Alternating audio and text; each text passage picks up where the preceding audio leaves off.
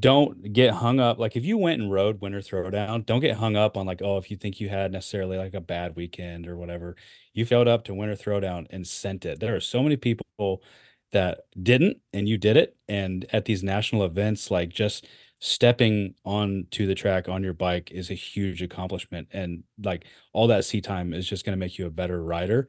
So everybody that went is just that much better of a rider for sending their name and, and going. So it's, it was a great event.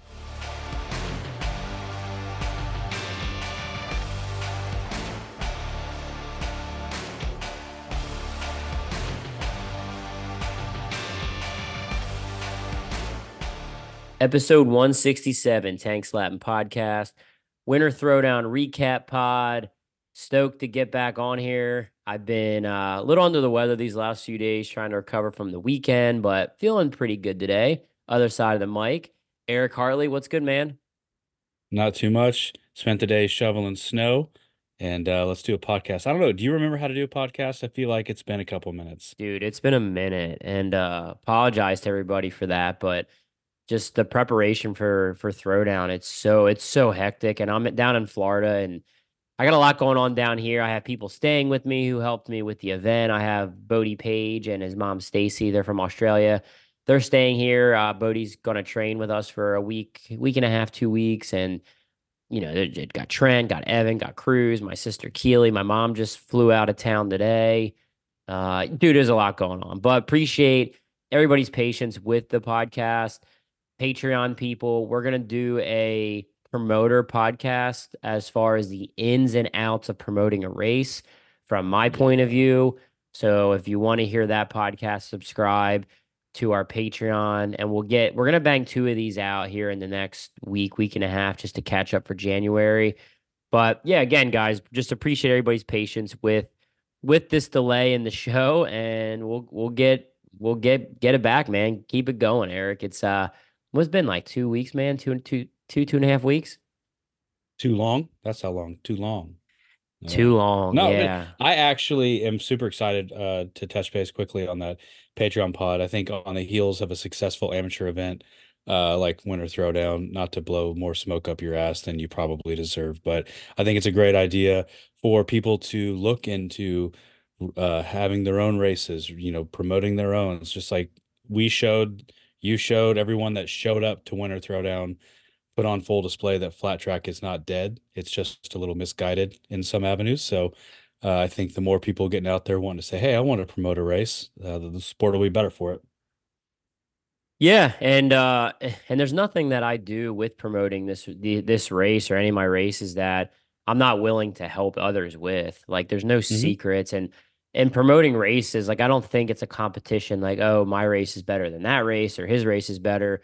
Like, collectively, I have a son that races. I still obviously race a little bit. Um, I would like to go to major quality of, you know, quality events across the country just for that aspect. Um, yeah. yeah. I mean, like, I've said it a few times, and I really think it's true where a rising tide raises all ships on, on that aspect of what we're doing. So, Um, yeah, no, I, I think that's, I mean, I'm, I'm ready to, uh, to share a lot of that info, and people have their own opinions on why they feel Winter Throwdown is successful or why it works.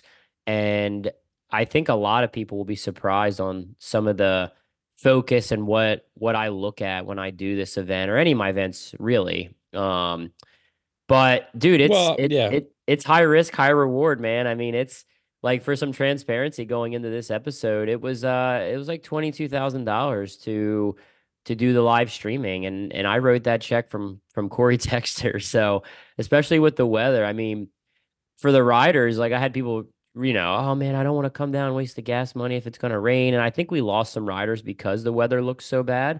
But it was just like funny where riders were like, yeah, I'm really stressed out about the weather. It's like, you're stressed out, like. If I if it would have rained one of the days, I, I did some calculations where I, I would have lost like, dude, I would have lost like thirty, thirty-five grand if that was just one of the days. Um, yeah, there's a lot of stuff that goes into it that you just can't get back.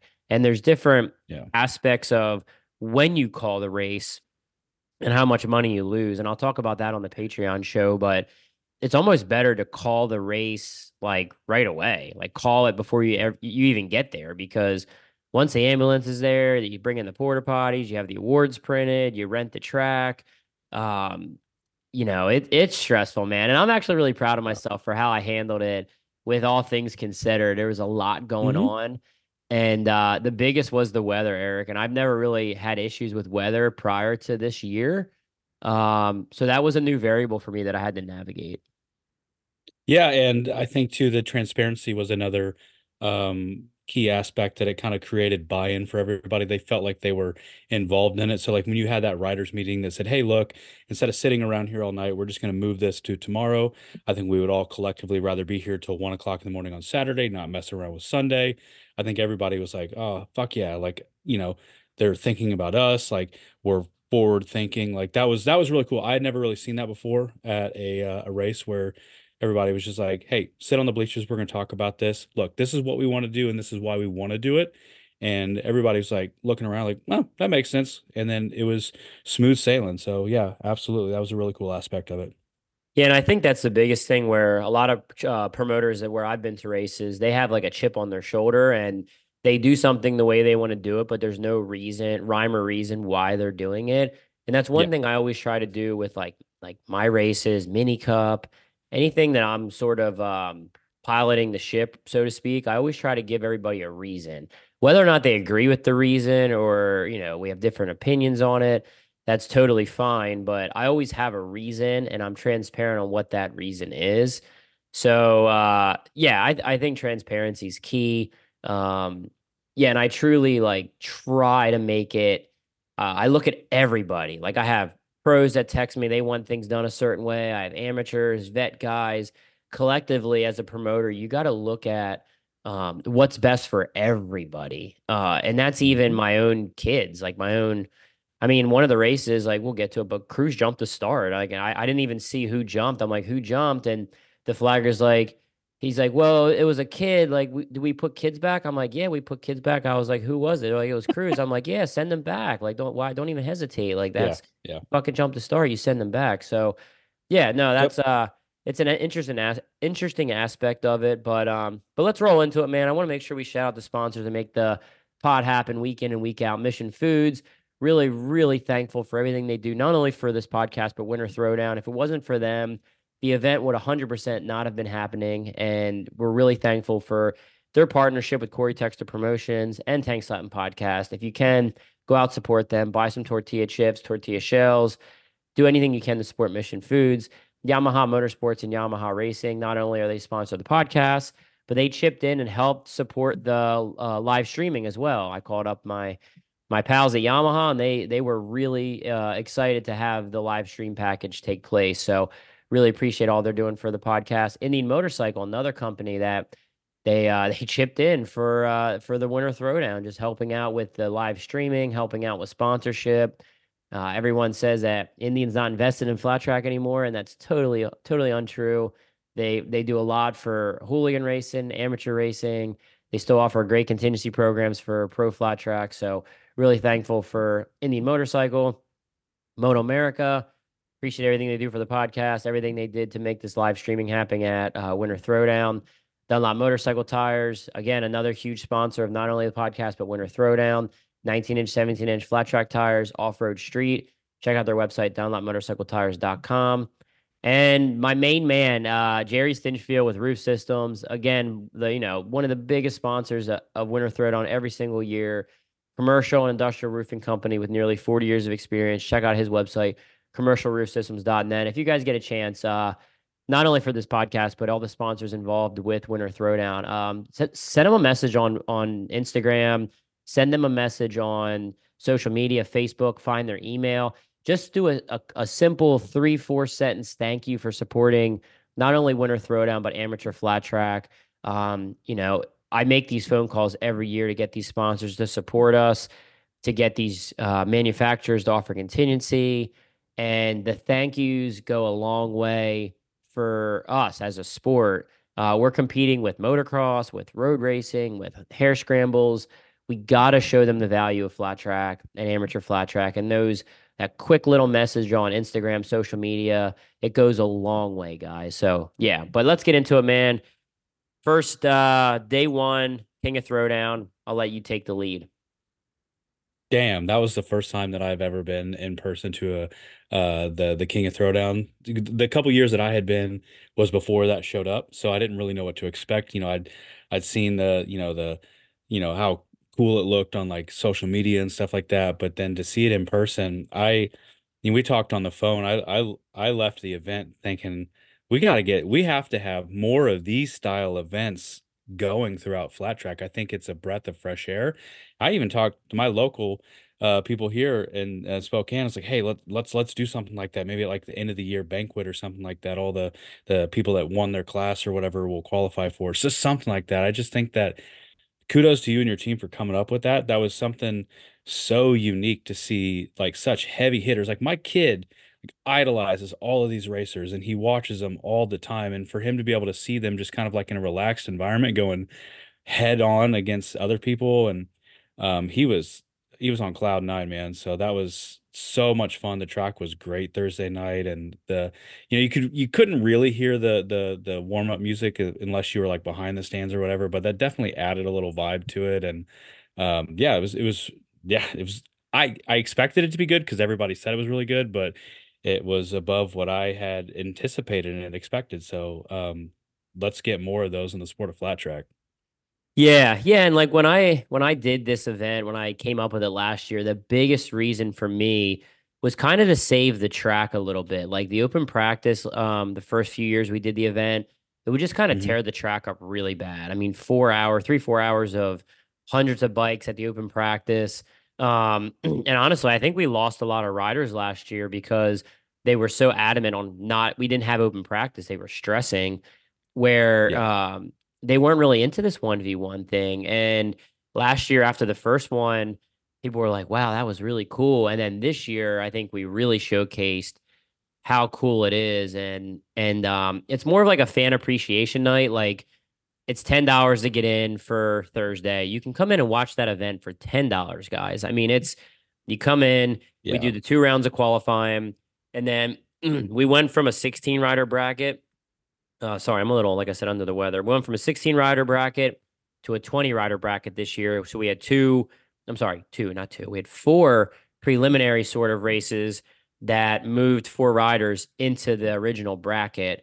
Um, but there were what, like fifty riders, I think. There was forty-seven, I think yeah. forty-seven or forty-nine total riders who signed up for that. Um, on some transparency, I didn't personally do, personally do as well as I thought. I was kind of being cocky because, like, I ride Callahan a lot, and I feel really good there when I ride. And I, I said to Briar, I was like, I'm going to fast qualify this first session, I, I bet. And uh, I was so confident with how the track was, and uh yeah no I I hopped on my old framer and I felt really fast, but I I like t- I didn't time good. I timed fifteenth, and then I switched bikes. Instead of trying to make that bike good, I just switched bikes, and um that bike wasn't it wasn't great for me either. Um so I didn't make the bracket. I was super bummed about it, but w- realistically I honestly forgot I was racing until like an hour before we started. I was like, fuck, I gotta I'm racing I gotta go get the bike and set it up. And so a shout out to D J Slosser, who um, set my bike up somewhat and changed the tire for me. And I went out there and tried to make the bracket, and uh, damn, I didn't make it. So I didn't hear the end of that between the boys because they all made it. Uh, Trent, Evan, Briar, and Cody, everybody, every everybody did did well um, from that aspect. Yeah, but that's dude. You gotta love the banter and stuff. That's one of the the the cool aspects of like having friends and stuff that you with race and stuff is you you know we give shit, everyone gives shit. It's just uh it's it's uh it's fun when stuff like that happens. So I'm sure you were laughing when they were giving you a hard time. But I was thinking about this when it comes to the one v one. Do you think in time, or is it already there? Do you think it is Flat Track's straight rhythm? Yeah, I mean, it's pretty similar. And, you know, I, I saw that we on our podcast um, Facebook page on Facebook, which makes sense. uh, it uh, we asked them, like, what they thought of it. And some people were like, you need to make the bracket bigger. You need to do more laps, you know. And it's I want this to be a premier event. And with, with any premier mm-hmm. event or premier anything, not everybody, it should be premier to where there's we should send a lot of people home. Uh, yep. You know, the main events, so there's twelve rider main events. and it's fucking hard to make the main event. Um, I like I like that it's hard. I mean, I went to twenty rider brackets, but I don't see myself going any higher than twenty than twenty people in the bracket. I think maybe next year we could do three rounds of qualifying instead of two. Um, but I I love the format. I love that it's three laps. I love that guys go you have to go to work right away. Um, yeah. If it was any more laps, if somebody was like way faster, like say we did eight laps, it would just be like, it would be boring for most of the races. Like yeah. three laps when you start on this, you know, you start with one another, you could not really have a shot, but you can throw like a punch, try to get in there, try to stir it up and have a shot in three laps. So I think everything about that part of it, I really like, and it provided a lot of really good, I would say, dream matchups. Um, looking at the prelims here, we had uh, Joe Copp and Evan Keller. He's a rookie who's uh, a little bit underrated, man. He, um, yeah, that's what I was going to give Evan a shout out. He he definitely shut some people up hypothetically. If anybody was doubting Evan, he he rode really well during the one v one, and you know I'd say all weekend. Um, so and obviously we give Too Tall a bunch of props and stuff, and you know, but there's other fast kids that are coming up to A F T this year that um, really showed up this weekend. So props to everyone. Yeah.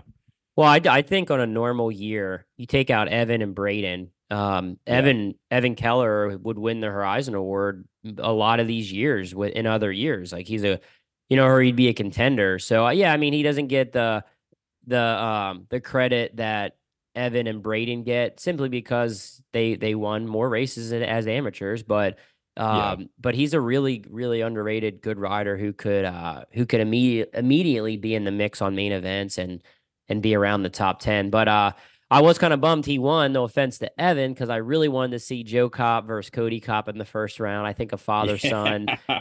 first round would have been amazing. And, uh, it, we, we didn't get that cause Evan, Evan took care of Joe, but, uh, I think Joe won one of them. I think it went to a third race, but, um, but yeah, that was, That was really, uh, really cool. And let's just kind of go into the, um, let's just go into the quarterfinals. We had Cody Copp yep. versus Trevor Bruner.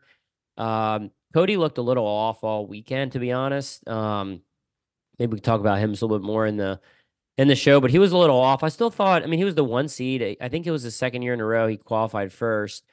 But well, Trevor he even Bru- said that he was having troubles with his starts, and his starts were you know, when hideous. You're, yeah, hideous. Yeah, when you were when out there qualifying and stuff, you're not worried about that. So maybe they're just still working out some of these new bikes and kind of getting everything dialed in. I know Wally Brown and Andrew and everybody are doing a lot of work.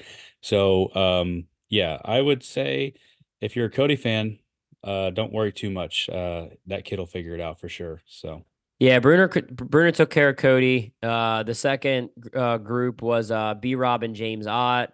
Um, B Rob had a, had some really good battles with, um, with Evan in the, in the first round. Um, that's a hard matchup for Evan to get Brandon in that first round, but he held his own. He was right there with Brandon Robinson, but Brandon, Brandon, Brandon advanced. And then Brandon took care of James Ott in that quarterfinal. Uh, this, the next group down, we had, there's a pretty, it's a dream matchup. We had Dallas Daniels versus Jared Meese, two guys who we're contending for the Twins title this year. You can't really write that up like any better. I mean, some of these matchups were pick, pitcher pitcher perfect, dude. Um, and uh, and Jared Meese won. He won over Dallas, which I was kind of surprised by that. Jared didn't look great in qualifying. He was the eleven seed, no. and um, but he he beat Justin Jones. I think Jones he might have beat him one of the races, but Meese is like he's relentless, and this format fits him really well. So. And he's also a former wrestler, so he knows how to how brackets work. But Meese took care of Justin Jones, and then Meese took care of Dallas Daniels. And then uh, one of the first round matchups, Eric, that we got to talk about was Trent Lowe versus Dalton. uh, what were your th- what were your thoughts on that? I was hooting and hollering. That was awesome. And when they were coming off the track, they were giving each other business and stuff.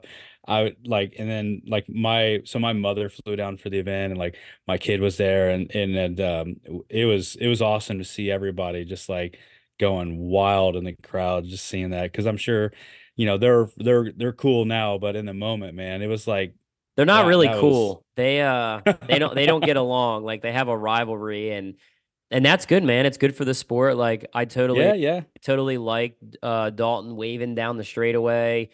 Um, yeah. Trent got a little, a little pissy about it, but I went over to Trent. I told him, I'm like, bro, you need to man the fuck up. I was like, if you don't want him doing that, then you need to beat him. Like, um, you know, that's, you can't show emotion because of that. Like that made him look I, honestly a little soft. Like I was like, dude, I don't know who the photographer was that got the reel. I don't know if it was Lane or if it was Billy or who got that clip, but they they edited it and they got that really cool uh video of Dalton waving down the straightaway. And I'll be honest, when I watched it, I thought he flipped him off. And so like see that I was like, oh, he just waved him off. I was like, all right. No, nah, it was good. I mean, dude, this is like I said, I say multiple times, this isn't T-ball. I mean, it's not everybody's supposed to like each other. So that was a really good first round. But then um, and then like Chase Sadoff, man, he was he was in a prelim. He qualified fifteenth. He had Braden Fanders in the prelim, which is that's just an insane prelim. You have the guy who won it last year against against Braden Fanders, who is a really dicey young rookie. Uh, Chase Sadoff won that, but then waiting for Chase was Breyer. Um, so you had Breyer Bauman and Chase Sadoff in the first round. You had the guy who won it last year and the guy who ended up winning it this year. Uh, Breyer took care of Chase, and then Breyer had Dalton, and Breyer, obviously Breyer beat Dalton, um, which set up the two semifinal matchups. We had Trevor Bruner versus Brandon Robinson. Brandon won that. And we had another picture-perfect matchup. We had Jared Meese versus Breyer Bauman. Um, and looking at these quarterfinal seeds, man, uh, last year all the seeds sort of played out where like the the lower number advanced. Um, but you had Trevor Bruner as an eight seed versus Brandon Robinson, a five seed. Then you had Jared Meese as an eleven seed versus Breyer Bauman, the two seed. So I thought that was interesting, man. That uh, that's some like, N C double A bracketology shit right there. That's, that's so some cool Gonzaga shit right there. Yeah, yeah, dude. Got me fired up. Gonzaga. Let's go Bulldogs. Um, but I say yeah, the one thing I will say about these quarterfinals and semis and everything else is you kind of saw the cream of the crop, so to speak. Like, yeah, everybody was on singles, but the Twins riders advanced. And uh, I don't want to get you know the cart before the horse or whatever, but I I was genuinely surprised by that. I I thought the these kids that all they know are four fifties and some of the short trackers and stuff would take care of business. But, you know, the Dallases, the, the Jareds, the Breyers, Brandons, like all those guys just, whoop, they just went on their merry way and, and showed, you know, that not only is the Twins class the premier class, but also those riders are in the Twins class because they are the premier riders. So I thought that was really cool for the sport. Yeah. And it, it takes a lot of racecraft, like to, to do what, like the one v one, when you're just against one person, it's a lot more racecraft. Racecraft is involved with that, I feel like, where you mm-hmm. have one guy, you know how that guy races, you know what you have to do, you get good starts. I think, yeah, I mean, that's why I think this format is so good for somebody like Jared Meese or, or Breyer, where even if they're not the fastest guys out there in qualifying, they can just, you know, they can pick through the bracket like the champs they are. Yeah. Um, in the semifinal match matchups, we had Bruner and B Rob. Uh, B Rob took that. I, I was a, not surprised, but I it wouldn't have surprised me to see it go either way. Um, I thought Bruner looked really good, but Brandon's tough on those tracks, man, and, and he made it to the finals. And then the semifinal, the other one was uh, Meese and Breyer. And at this point in the show, Breyer looks so good. I I didn't think Meese had a shot. I think that was where Meese's luck ran out. I think maybe if Meese was paired up with maybe Bruner or B-Rob. I'm not saying it would have been a sure thing. He might have been able to figure them out. But Breyer just had so much speed on everybody else. And uh, he didn't lose all night, dude. He didn't lose. He went to the finals. He swept Brandon. If he didn't hole shot, he passed the guys. His starts were good. He just looked great. Um, honestly, dominated and, dominated the the the whole King of Throwdown. Well, everybody there was lucky because Kyler Scott didn't race. He showed up. I saw him, but he didn't race. So everybody yeah. was just lucky. Yeah, yeah. I, I, I didn't see him. I saw his dad. I was like, is Tyler here? And he said, yeah, but I was wrapped. I didn't get to go see him. But uh, but yeah, kudos to Breyer. I, I definitely think there's some things we can uh, work on to make it slightly better. Like you said, the audio wasn't great for the music. We need to come up with a better way to kind of play that music. Uh we need to figure out the audio levels, really. That was like early on in the weekend with the live streaming and like the audio we were yeah. still trying to figure out. So yeah, that's something we can work on a little bit, because I really like that music when you come out. I love that aspect yeah. of it, but it's gotta it's gotta radiate through the through who, the grandstand. It's gotta be loud. Who is your uh, who is your favorite walk up music? Uh, I really like Cameron Smith um, doing Eminem. Like I thought that was. I thought that was ironic. Just Cameron as a yeah. uh, as an African American flat track racer, you know, he he picked uh, Eminem as the a white rapper. I Fuck just thought yeah. I thought that and was then, so so good. For me, it was either Breyer or James Ott. Like if you were there or if you watched, maybe you might good, know this. Yeah. Backstreet Boys, and then James yeah. Ott was straight fucking hood. I don't I don't even know who that was. It was so Drake? I was like, Jumpman. Was that was that Jumpman? Yeah, All Jumpman. Right. I think that's what he had. I was like, Jumpman. All right, because I was like listening, I was like listening, but I was like working on something over in the pits, and I was like, "Who the fuck is this?" And I looked down at the screen; it was James Ott, and I was like, "You got to be shitting me!" Yeah, so, yeah, yeah I, that was they awesome. Were good, um, but yeah, the the Eminem was was hilarious, um, and just dude, I loved it. I mean, Cammy, Cammy rode good too. Cammy was dicey; he did a lot better than I thought he was gonna do, and. Yeah, yeah was that's that, uh, Mark Tepper's bike. That yeah, yeah, that's one guy yeah. I wouldn't I wouldn't have been too stoked to line up with, because he's just so dicey. Yeah. But uh, but yeah, no. Overall, it, it was great. I think Breyer walked out with just under three thousand dollars. I think it was like twenty nine fifty. Um, oh, everybody yeah. that made the bracket got some money. Uh, the farther along you advanced through the bracket, you got more more checks, um, so to speak, more money and uh, more yep. envelopes. So. Yeah, it was good. That event was sponsored by First Impressions Racing. Uh, Eric Hoyt, man, and he did the fi- He got the fireworks at the end, and uh, that was. Did you guys have that last year? No, we didn't. But that was all Eric. That was all Eric Hoyt. And that First Impressions. Was awesome. Yeah, yeah, the it was fireworks. A, it was yeah. a huge addition addition to the event. But yeah, we were done by I think seven thirty. We got done, so it was still plenty of time yeah. to cook up some dinner, hang out, and the weather was pretty yep. solid on Thursday, and. Track was pretty good. I mean, it was uh, it was racy. It was, dude, it was good. Everything was great, man. Except, you know, I, of the I three nights, you, Corey Texter, the racer, which which track would you have liked the the most? Because they were really uh, different all three days. Yeah, I, w- I mean, I I would have liked every day. Um, I think mm-hmm. the most fun for me would have been that first night. Like if I had a bike I was comfy on and I could have got into that bracket, I think I could like with my starts. I think I had a, I think I had a shot. I'm not saying I'm coming for Breyer's belt, but. I think I would have been um been in the mix just like based on my starts, but dude, there was a lot of good riders who didn't get through, who didn't get through the bracket. Like I have to go back and look, but um, like I know Fisher, I don't think made the bracket. I'm trying. I have to go back and look. There were a lot of really good riders who didn't make it. So getting into the bracket is uh, you got to get in there first, and then once you're in there, you have a shot. Like anybody can win once you're in it. But I think the track that I would have did the best on. As far as like results would have been the last day, like the way the groove was. Yeah, that's what I was thinking too. That, yeah, that's and typically it's, how it like when we go ride there on a you know on a Wednesday or something during the winter, the track's always sort of like that. It always sort of grooves up hmm. and and um, it's not like the groove we had over the weekend. W- the last day was way bigger than any groove that we ride there during the week, but it's very similar. Um, very similar. I mean, it was smooth. It was hmm. fast and. Looking at lap times, like we'll get to that, but when it when it grooves up, like I know what I run there when it grooves up, um, and I ride with Evan and Trent, like so I know where I'm at on the groove. And um, with that being said, if I didn't get a good start, I would have been shit out of luck. Starts were really important, but speed wise, I I'm pretty comfy with with my speed there on a groove. But I can talk all the shit I want because I didn't I, I didn't race. So it's like... well, I you and I will differ on that one. I thought Friday.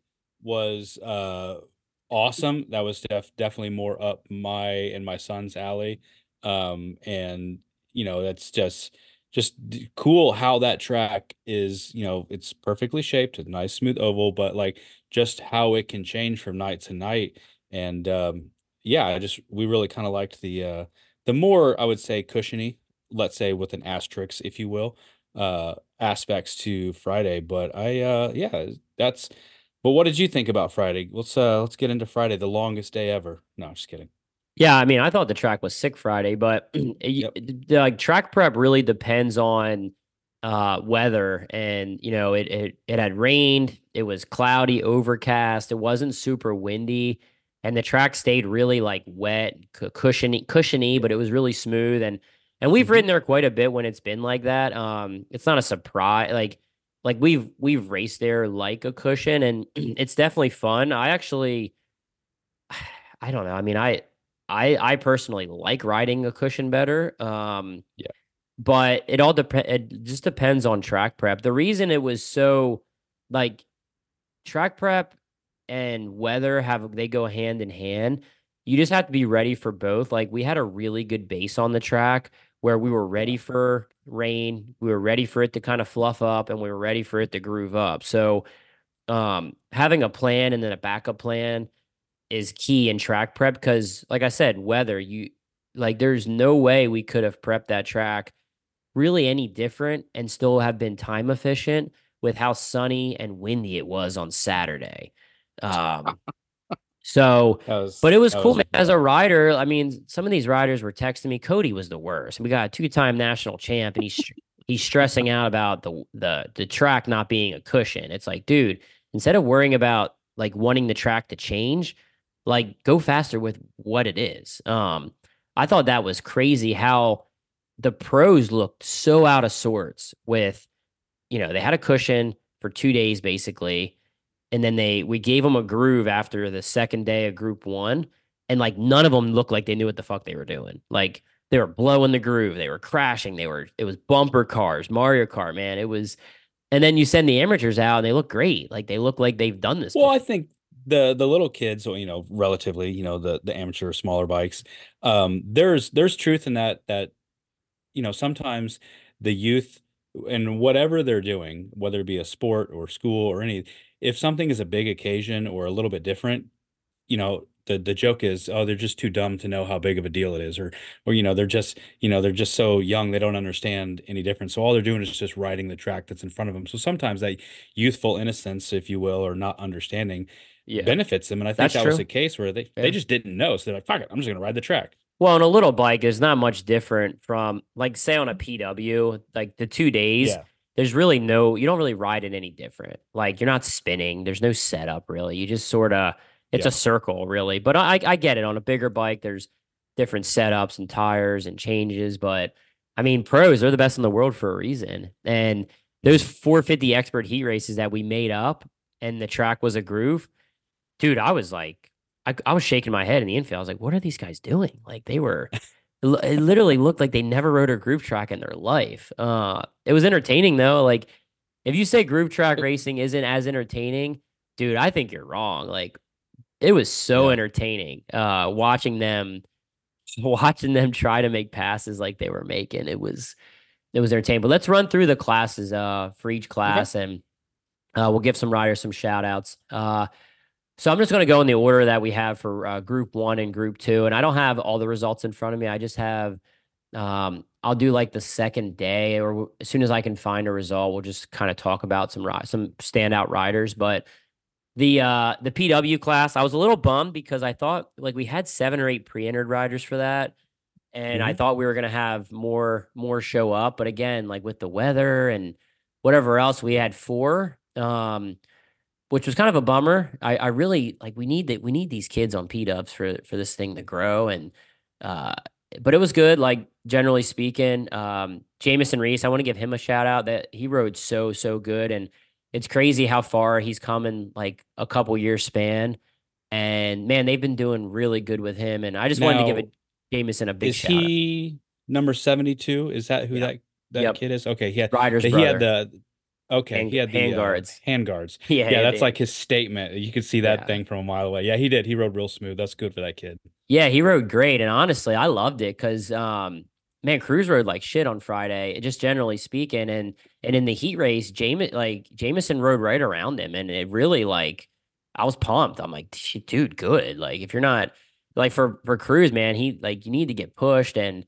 he just wasn't showing up that first day. Um, And, and on the P-Dub too, man, like it was, it was cool to have somebody there to, to push. And Um, and, you know, I know like Cato and uh, Darren Carter's son Corbin, like they're all really good riders too. Like they they compete, podium, and win out out in Illinois in the Midwest. So there's only four four kiddos, but man, they're they're all they all rode pretty pretty solid. And and Cruz actually um, the second day he he he looked really good on the P-Dub the second day. I was a lot happier um, with his effort the se- the second day. He was more uh yeah. more like himself on that on that P-Dub the second day and did a lot better. So uh, hopefully we can get more riders in that class.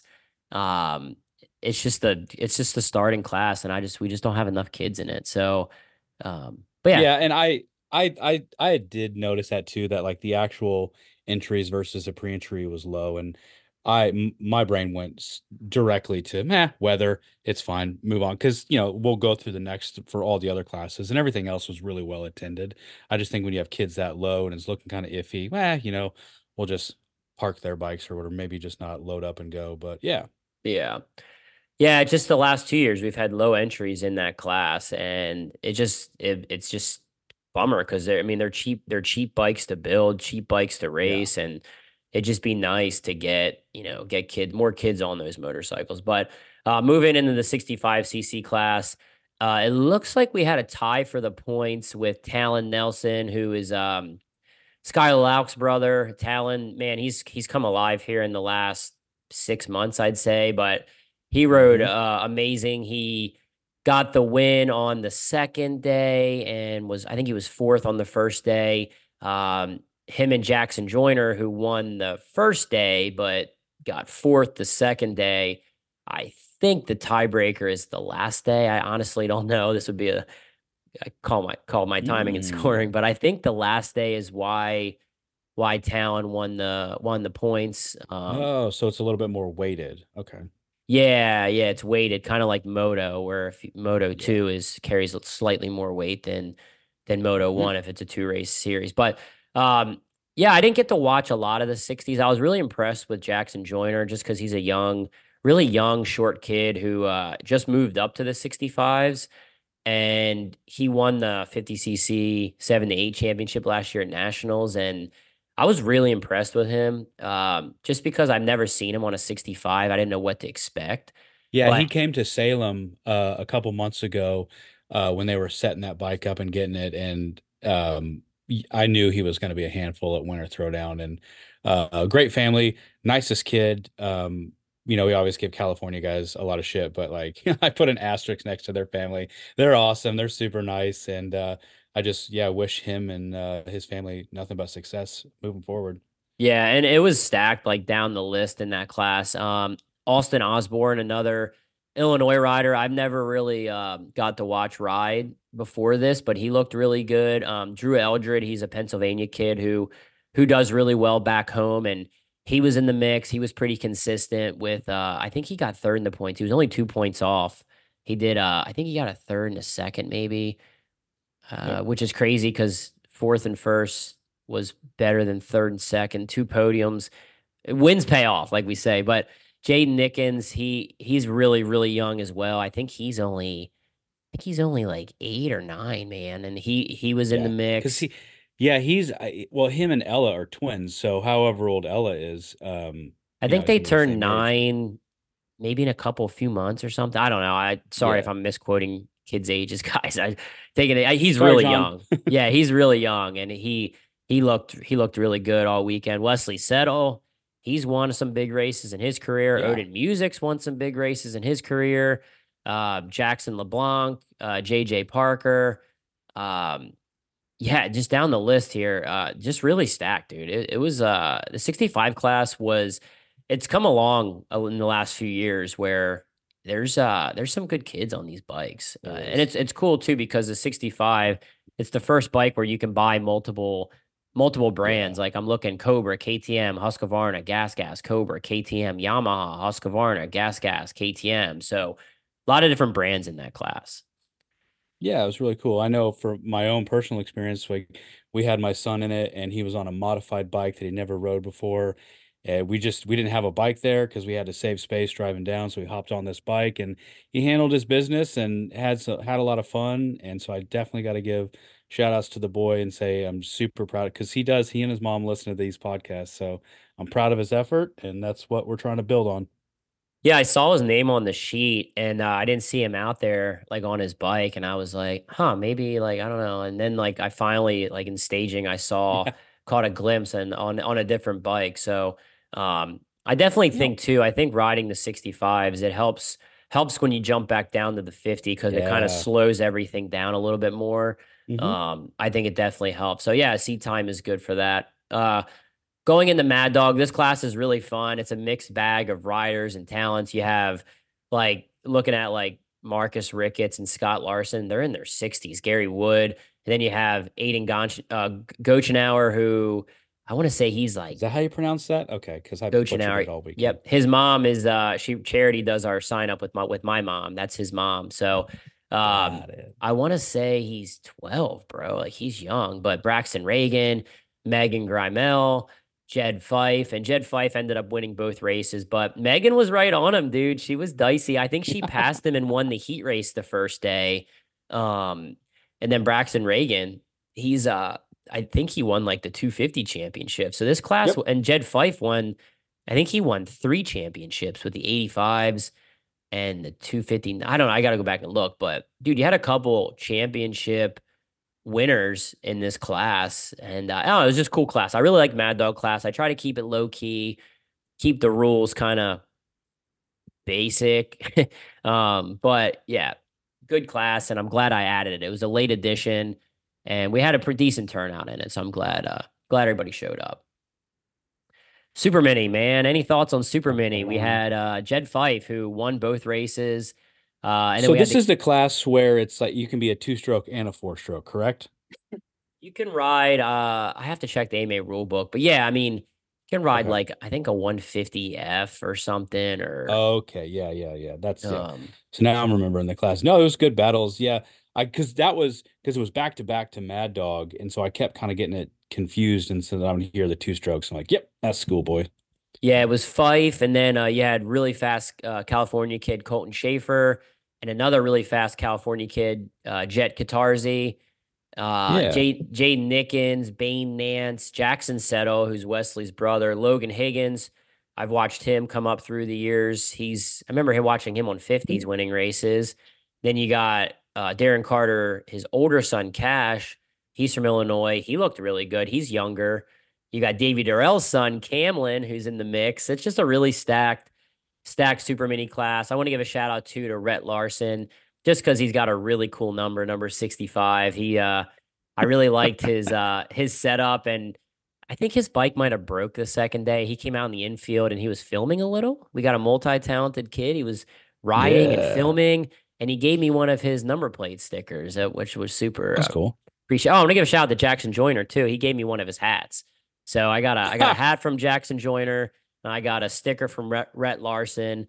Both of those riders will be starting on pole at my next event, regardless of how they qualify. So, uh, but overall, man, Super Mini was cool. Uh, basically, it's another class where if you have an eighty-five, you can ride in Super Mini. It just gives the eighty-five yeah. riders two classes to ride. But shout out to Jed Fife.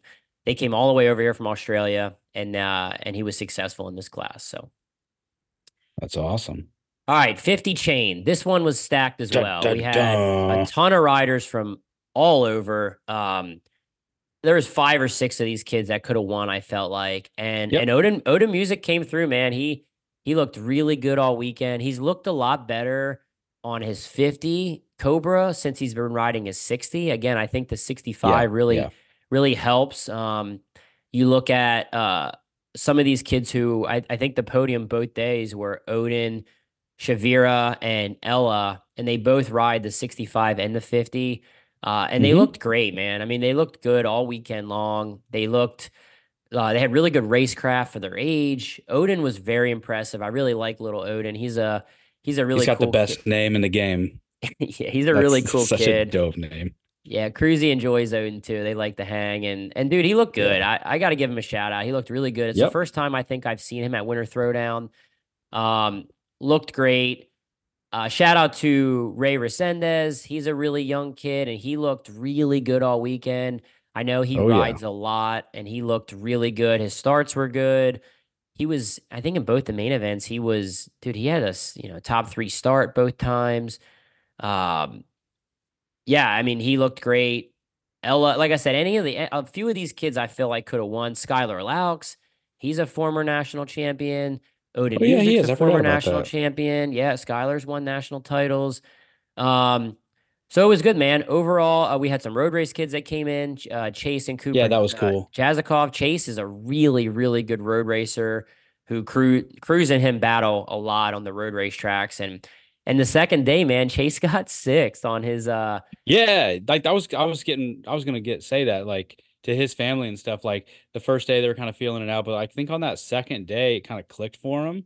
And he looked super good, and it looked like he was having a blast, too. So I don't think this is the last time you'll see that kid on dirt, for sure. Yeah, it was cool that they came down and and took part in it. Uh, Reef Pendergrass, he's a, a, a kid from Florida that we see quite a bit. Mm-hmm. Really nice kid. He's he's he's a good rider, too, man. Uh, I he was, thought that was the best I've seen uh, Reef ride as well. I was super stoked on, like, how he did. And I was telling his old man, I was like, you know, I've seen him at a few races and stuff, but, like, this was, like, probably hands down the best I've seen him ride. And his dad was, like, really stoked on how he rode, too. Yeah, yeah, they're really cool people. And they actually live, they live, like, fifteen minutes from us down here in Florida. Oh, uh, nice. So the first day for for Cruz, he he really struggled. We we we put him on the F W E, and He he tested on it fine. Like he he rode it really good prior to this race. It had nothing to do with the bike, but um, dude, I, I don't know. It's just the worst he's ever rode. He he uh, didn't look like he wanted to be there. So it, it was a really, really bad day. I think he was running, it was already bad at this point, but I think he was running sixth the first day. And mm-hmm. um, there was a yellow flag that came out, and he totally like just stopped racing. He like thought hmm. for one second or another that yellow meant stop. And I'm sitting up there with Joe Cobb, and he's like, saw yellow, gets completely off the gas. He's looking around, and I'm throwing a fit. I'm like, what are you doing? Like, it's yellow. Like, I'm freaking out. At that point, I was like, this this is not not going super well. But, yeah, no, it was uh, it was not good. He did not have a good day on Friday. Um, he actually went to bed. Mama put him in bed at five p.m. on Friday. So Mama was mad. Um Mama don't get mad, really. You know, that I'm the one that usually is, I'm going to have a hard on it, but I'm like, I'm the one that has to have the talks. And I went to go yeah. talk to him, and, and Amber's like, I got this. And uh, yeah, so so that was a that was a, a whole different landscape for for parenting mm. on our end. I've never seen Mama like that. So, but it it was better. He rode better on Friday, or I'm sorry, Saturday. Um, yeah. He wanted he wanted to ride the junior. Uh, I think I don't think the results would have been different on either bike Saturday. He was just in a better mindset. But yeah, he went out and got fourth mm-hmm. on fourth on Saturday, and he nice. rode better. He rode better, but um, it was a it was a tough weekend for sure. But he's really young. Yeah, and that, uh, it is what it is. So, that red clay. That's uh, I know you know some of these the the kids on here that have a uh, a lot of experience on the red clay. And again, I'm gonna give shout outs to my boy. He uh, said, "Fuck it, I don't care," and just went out there and rode the best he could on a track and dirt he's never done before. And at one point, he was up to fifth, but then botched the start and shit. And but uh, you know, he learned that at national events you can't uh, take a moment off and regroup. We're going to try uh, a little bit more in this year to give him some more red clay, whether that we got to go down to like maybe like Texas or Oklahoma or something for some of some of those amateur races that are coming up. But uh, yeah, he that red clay is not it's not easy to ride if you've never done it before. So if you're listening to the podcast and don't have a lot of red clay experience, go do it. It's a lot of fun. Yeah, I mean, I like I said, I, I really think on the on the on the fifty, like, it's not as big of a difference, but it can mm-hmm. be more mentally, like when the track changes it, that, color, it, yep. Um, like the grip and everything on like a Cobra. I don't think the grip is different. Uh, yeah, but like, and, and that's what he had said is that it's, he's just like, I just, I don't, I can't tell where the grip is. I, you know, cause he's like, I've never seen this before. I'm like, ah, fucking just get out there and rip it, buddy. So yeah, it's all good. Yeah. Yeah, overall, it was cool to have so many like like Michigan, California, Virginia, New Jersey, Washington, Illinois. Uh, like there was some really, really good riders out there. And future is bright. Yeah, it's going to be interesting as uh, as, as these kids come through the ranks to see kind of where they where they go, man. It's like I just said with uh, Logan Higgins. I remember him coming down when he was he he was f- the- like five, six years old riding a fifty, and now he's already up on the on the eighty-fives, and he's competitive on that bike. So Awesome. it's really cool to see that come through the ranks. Um, Open Novice, this class is super fun to watch. And for transparency on how this class works, you can ride Open Novice if you, uh, my rules are if you podiumed amateur nationals on a big bike, or if you podiumed Open Novice at my events in the past, you can't ride this class. So a lot of these kids are going to get bumped up. Um, but I'm looking here now. Braxton Reagan, I think he won the overall. Jack Brucks, it looks like, was second. And then I, is this Cody Mishi was third? Maybe I'm wrong on these points, but there were some really good kids in this class. Realistically, it's not really, I should almost change the name of it because there's nothing novice about some of these kids. Uh, that race wasn't, class. Wasn't uh, Kevin Maloney in the class? Yeah, Kevin Maloney. Well, dude, to be fair, oh, he, was yeah, on a, he was on a Harley. He's never podium, like he's never... I did get a lot of complaints about that. And I'm like, dude, listen, ah. he is he is eligible for this class. He he is on a Harley, which is already a huge disadvantage. And then, you know, people are like, well, he rode Hooligan at A F T. And I'm like, dude, that's an invitational class. Just because you ride yeah. Hooligan at A F T doesn't mean you're a pro rider. You're in an invite class. You're saying all the Astro Cup guys that that, that go, they're licensed pros. No, it's an invitation, no. invitational class. So, um, my ass was racing A F T races. Relax, people. You know, it's, like, it's not that big a deal. They, Kevin, he was eligible to ride both days, like, but he felt bad, and people were giving giving him crap. I think that he didn't even ride it the second day. So really, no, he didn't ride it. He just didn't go out and ride it. He nah. just said nah. So it's. It's a way for Hooligan riders to get more seat time. I don't think he qualifies for vet classes. I don't know how old he is, but he doesn't have a ton of flat tracking experience from what I understand. So, yeah, he was, he was totally eligible. But some of these other kids in there, they're getting bumped, like Braxton Reagan, Jack Brucks, you know, all these kids that podiumed overall. They can't ride Open Novice again, but this class was fun to watch. And there were like twenty-eight, thirty riders. So it was That's awesome. It was stacked. It was stacked for an Open Novice class. Like to make this main, dude, yeah. it was, uh, yeah. And I like it too, because there's four fifties out there. There's two fifties. There's, there was a Harley. There was different bikes out there that it makes it fun to watch. So shout out to Braxton Reagan though. He looked really good. He did. Did he win? Did he win both? No, it looks like, sorry, I'm trying my, I have really like unorganized results in front of me. I know, I'm pretty sure Pretty sure Braxton won the overall. Okay. No, no input. You don't have results mm. in front of you either, or what? I don't have any inputs okay. at whatsoever, yeah. ever. Well. Nothing. I've got nothing. All right, no, well, I don't out, have the results up in front of me. Shout outs to some of these riders. Uh, Jet Katarzi, he was out there as well. He's a really young kid on a two fifty framer. Uh, Alex Childs. Super nice. Aaron Yeah, Frick. Alex. Yeah, Aaron I got to give really shout nice out to Alex. Kid, a really nice kid. Yep. He was out there. Uh, Brandon Ramsel is a local boy back home. He did well. Gabriel Wingard, who I, I watch him race quite a bit here in Florida. Uh, he's a he's road with, racer. Uh, yeah, and he's with Evil Hours Racing. He's one of our veterans, so shout out, buddy. Shout out to him. His son races in the fifty class. Uh, he yeah. took a hell of a tumble the one of the days I remember seeing. But, yeah, um, yeah no, there were some really, really good guys in that class. Good riders, I should say. Uh, yep, sixty plus. Uh, Go ahead. Yeah, we got sixty plus. No, I was going to say, uh, when you talk about Gabe's uh, tumble, we we had to get him some uh, Phoenix uh, handlebars. So shout out to Kyle uh, from Phoenix Handlebars. So you would know him with the Turner deal that they had. But, uh, you know, one of the things that Evil Hours does, we have a connection with them. So we said, hey, go get some Phoenix handlebars. So shout out to uh, Kyle for being awesome with the sport. So, yep. Yeah, and then the sixty plus class, it looks like Davey Durrell won the overall. Davey Durrell is, it blows my mind, the sixty plus class, looking at the names. Davey Durrell, so Dave Tayo, fast. Charlie Roberts, Tommy Hannum, Monty Klein, uh, Tim Peterson, Gary Wood. Man, it's it's really stacked and for, for sixty plus. Tayo won amateur nationals, didn't he? Tayo won the uh, the Tayo, yeah. Vet Rider of the Year award. Like he was the overall That's, best yeah. vet rider. Like he won, I think, two championships and the the overall award. So yeah, I, I hope think, I'm as fit as he is when I'm sixty. That's all I can say.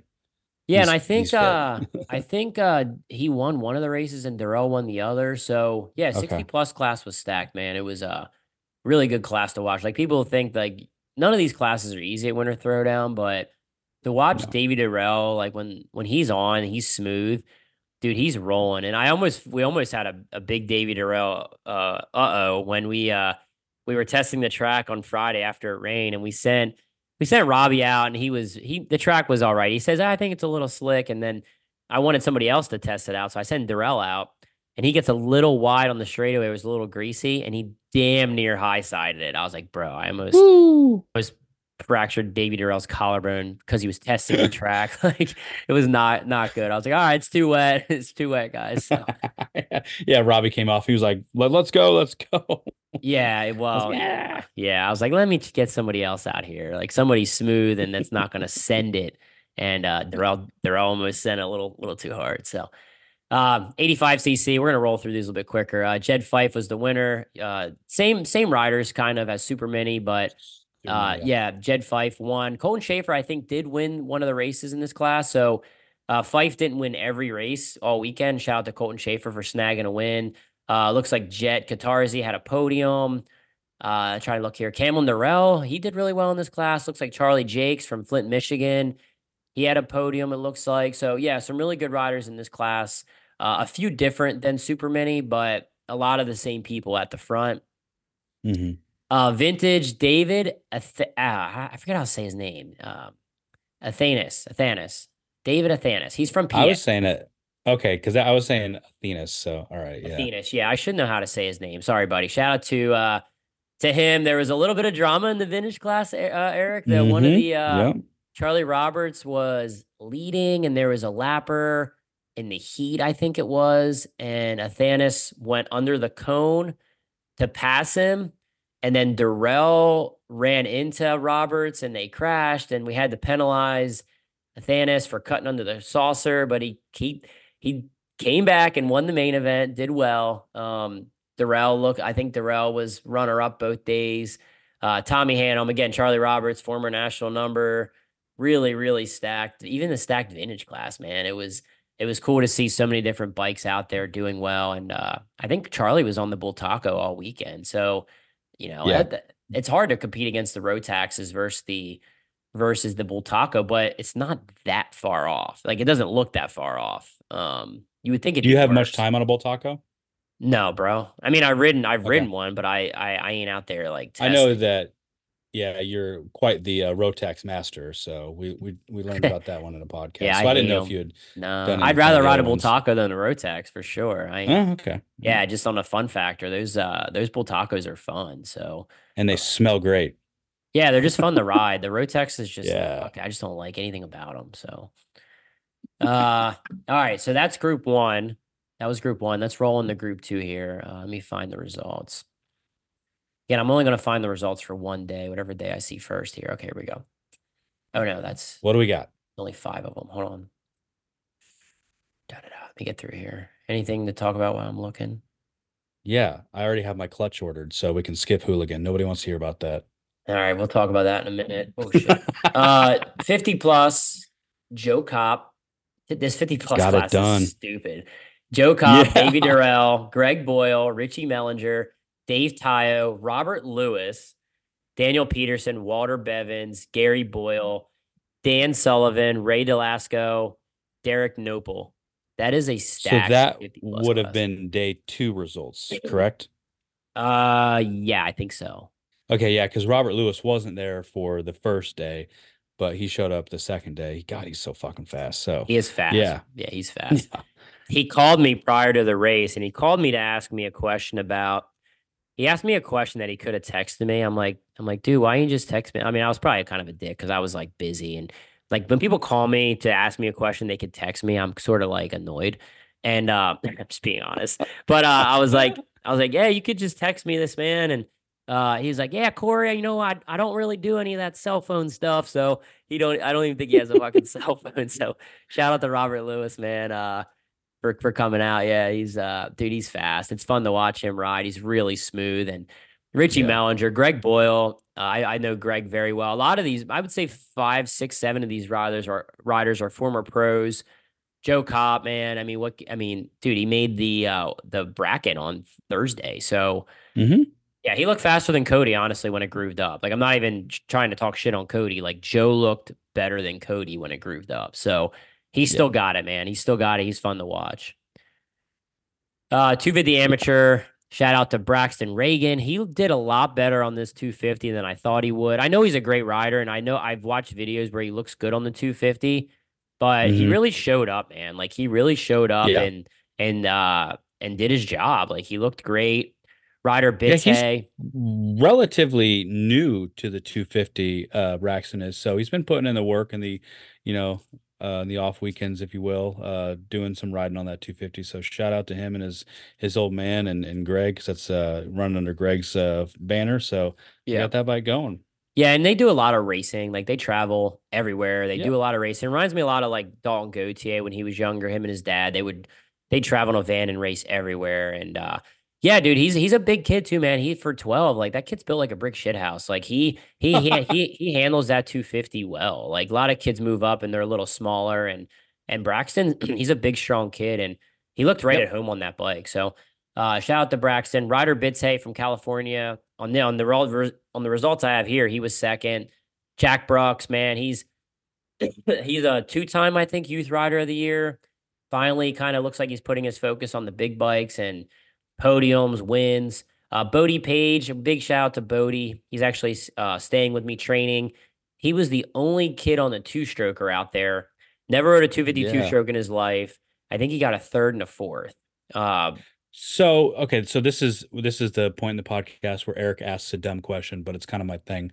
So with A M A, I thought the the two fifty-two strokes and two fifty-four strokes were in different classes.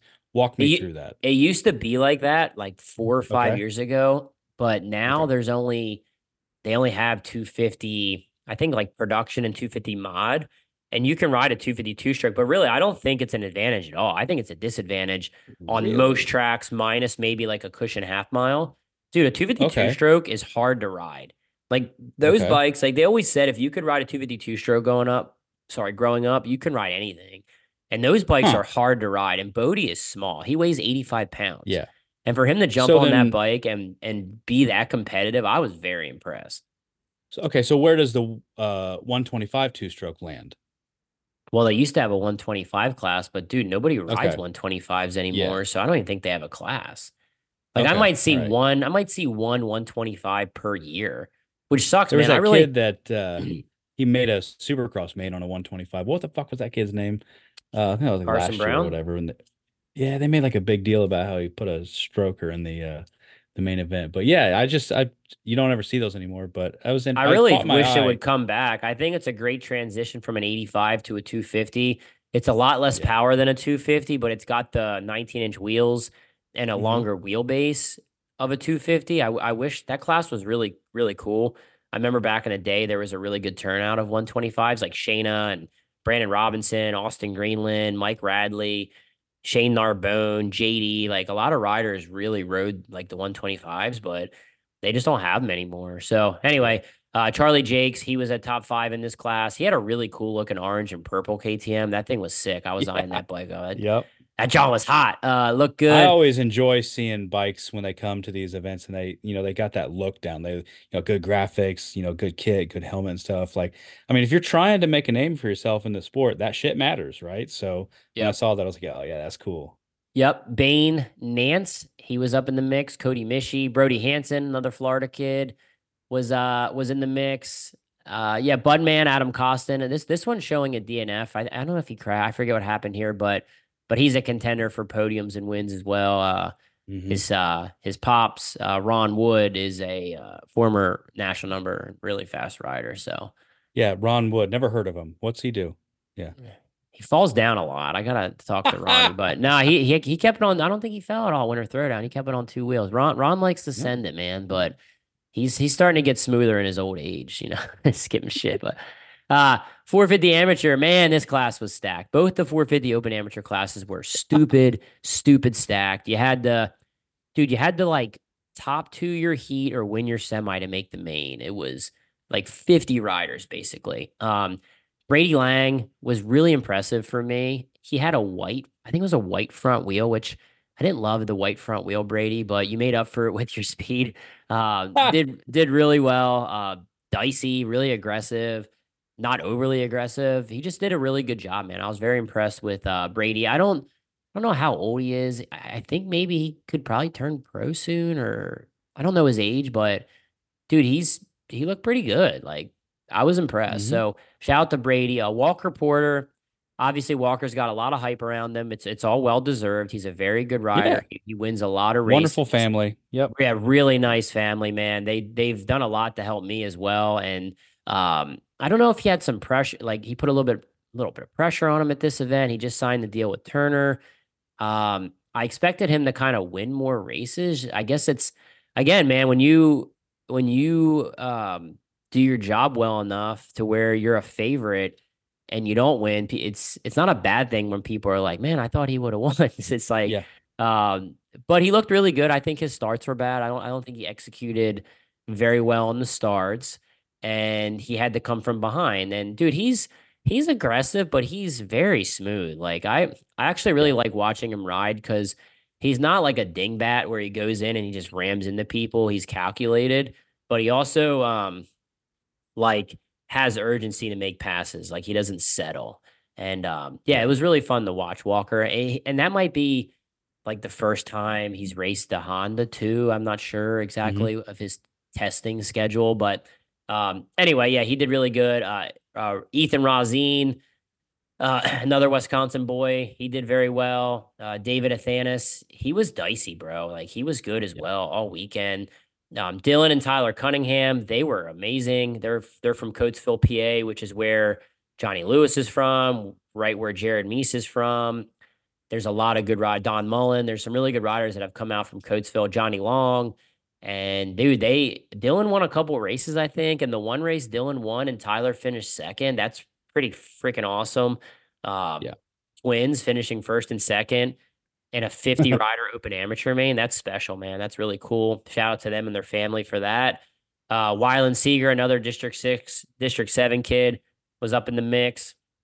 Uh, Ryder Reese, Carson King, Jaden Kennedy. James Arnaz, Arnaz, I, I always mess his name up. Uh, I gotta, just, just I gotta stop him. you right there. I gotta stop you right there. We gotta stop and talk about Jaden Kennedy. He's from Spokane. He flew out there, hopped on Andrew Butler's own bike, and fucking sent it. That kid, all he ever needed in life was a shot. And I have to say thank you to Andrew and the whole Butler clan and Cody and all those guys for doing that. That kid beats ass out here in the Northwest all the time. And for them to be able to say, here, come ride this bike, was just awesome for him. And I don't think it's the last time you're going to see that name. So just got to give him a shout out for sure. Sorry, I'm off my soapbox now. Nah, that's cool, man. You're on the pod. You can shout out your locals. Absolutely. Yep. Yeah, he was uh, he was cool, man. I, I got to meet him a little bit, and I thought he rode very well. Uh, dude, this mm-hmm. these open amateur classes are stacked. You have to win the semi to get in the main event, and it was super stacked. So shout out to uh, to Jaden and, like I said, Carson King, dude, there was, dude, there's some kids that have won amateur nationals that were mm-hmm. like fighting middle of the pack. Um, Cage Tadman, like, you know, he had an off weekend, but he's an amazing, amazing rider. I helped him out a little bit when yeah. he was in, on the, in the youth bikes.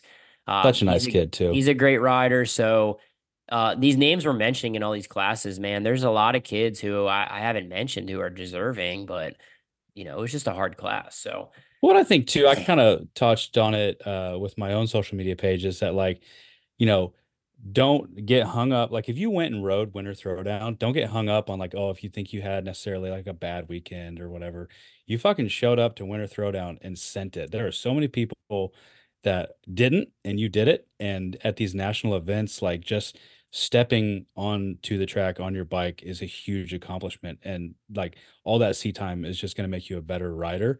So everybody that went is just that much better of a rider for fucking put, sending their name and, and going. So it's, it was a great event. Yeah, absolutely. It's it was stacked. Uh, Corey Strickler, York, York, Pennsylvania, another District Six, man. I think District Six, man. We had a solid, uh, solid showing at, at Winter Throwdown. Yeah. Solid, solid showing. Corey Strickler, with the win and forty plus. Greg Boyle was in there, Robbie Bobby. It, it, yeah, forty plus is is stacked as well. I mean, all the age classes. Richie Mellinger's in now, this one. Gary so Boyle. Do you think? I think I'm gonna say it. I think Robbie Bobby had a quasi off weekend. What do you think? Yeah, I mean, I, I thought, I mean, well, he won the dash. He won the amateur dash, yeah. which is crazy. It's just, that's just crazy to me that he, he, it's the second time he's won this dash and he just finds ways. Robbie Bobby's got some low key, like really good racecraft. Like that, that mm-hmm. guy, dude, he's, he's raced a lot of shit in his life, but right. Like I, I thought he would have won more. Um, his starts weren't great for whatever reason. He, he switched bikes. Like I thought he looked better on yeah. the Husky and then he switched over mm-hmm. to the K T M and, And Corey Strickler, he gets really good starts too. And with the track the way it was, I think if Robbie would have got the start, he would have won. I think Strickler got the start, he would have won. Yep. Neither one of them are overly aggressive to where they're going to take each other out to win. Like I would have slammed Robbie for it, but you know, I think they're pretty pretty mild and uh, you know, they race each other. Very, they raced each other very respectful. Um, well, but in yeah. the words of uh, Jason Rogers, I don't know if you know him. He's a hooligan guy, funnier and shit. But when he sees riders that ride like that, like slamming at people, he'll be like, "Oh man, he must have good health insurance." Like, I guess that's just what he got. That's that's what you got. All right. So going in, speaking of good health insurance, going into the four fifty expert, let's just go in the expert classes. Yep. Holy shit, dude. These guys were sending it. Uh, so many good riders didn't make main events. I, I actually, I think out of the four main events, I don't think a rider made every single main event. I think everybody yep, missed yep. one. Cody missed him. Breyer missed him. Bruner missed him. Sadoff missed. I, I think Sadoff only made one main event. Yeah. Uh, Trent Lowe, I think Trent only made Like, I don't think Trent or Evan made main event the, the first program at all. And then the second huh. program, like Sadoff didn't make, I think he made one main event, which he won. Yeah, Isn't I saw that, that it's just one. It's yeah. just crazy. Like, he didn't make the other three mains, I don't think. Or maybe he made two and, like, fell in the one. He had a really, yeah, a, really tough. Two. He might have. He had a yeah. really tough weekend, but the one he was in, he won. And then Justin yeah. Jones, Justin Jones was second. I'm looking at these results from the four fifty Expert. That dude too. Is a short tracker, man. Like, I, you, yeah, you know, yeah, he's kind of a part timer, if you will, like at the, you know, A F T and stuff. But you got to go into winter throwdown saying Justin Jones is going to be a factor. Like, that's just like, you know, big, you know, like you, like the the the Corey quote, built like a shit brick house or whatever, and then he's just like yeah, super solid on uh, short tracks and stuff. So, uh, I mean, to us. He gave Jared Mees a run for his money. I think he got one of them in the, the dash for or in the uh, the one v one. So he's a hell of a rider. So yep. Yeah, he, he he's a great rider. And no nobody questions that for sure. Like they, I mean, you you always expect him to be a contender on these tracks. And mm-hmm. then and then Breyer looked great. Like I thought Breyer was probably the most consistently fast guy all weekend. Uh, his starts weren't great in the in the um the races. I think he won one.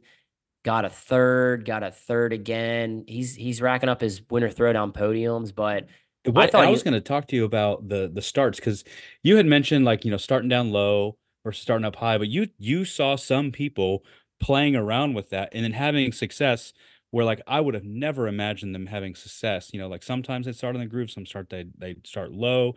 Um, you know, there's that one funny picture of you giving Evan a hard time for where he picked. You know, and and I that's where I thought he should have picked. And you know, that was so that was such a unique element to these races that like there wasn't necessarily one spot that was going to work all weekend. I disagree. I think there was really a clear a clear one two starting spots. That mm. a lot of these guys weren't picking. And that that's why I was frustrated with Evan. I'm like, bro, you know better. Like, as much as we talk about starts and and looking yeah. for the good dirt, and that's just a, a that's an acquired skill, man. It's it's okay. you know, a lot of races, like I say, they're not all won based on talent and finding the proper starting spot, um, yeah. being savvy, like being experienced, that reading the dirt, like stuff like that, like that Joe Kopp does well, Jared Mees does well. Chris Carr did well. I feel like I did it well. Like I won a lot of races that I wasn't the most fast guy. I mean, mm-hmm. um, I think that's, that's part of racing where a lot of these young kids don't think about it yet. Um, they get better with it, but yeah, no, I think there was a clear advantage. Um, where Evan started, it was the middle of the day. and he started right okay. where it was dry. Like, it was the driest part on the track. And he immediately, I I didn't even watch the start. I knew he was going to get a bad start. I'm like, yeah, he's going to be last off the first front row. And he was. So, um, yeah, no, I mean, it, it's, yeah, I, I, like I said, I, I disagree, so, but yeah. So like going through, like later on in the program, you did start to see some people get on the groove, but then sometimes they would start low, and it, it, it did seem all over the place. But again, you are definitely known for your, uh, your starts. So, um, that's the groove wasn't a bad option. Sure. By any means, no. But you got to start on the groove differently than you, where you start on the dirt. Um, sometimes mm-hmm. you pick a different gear.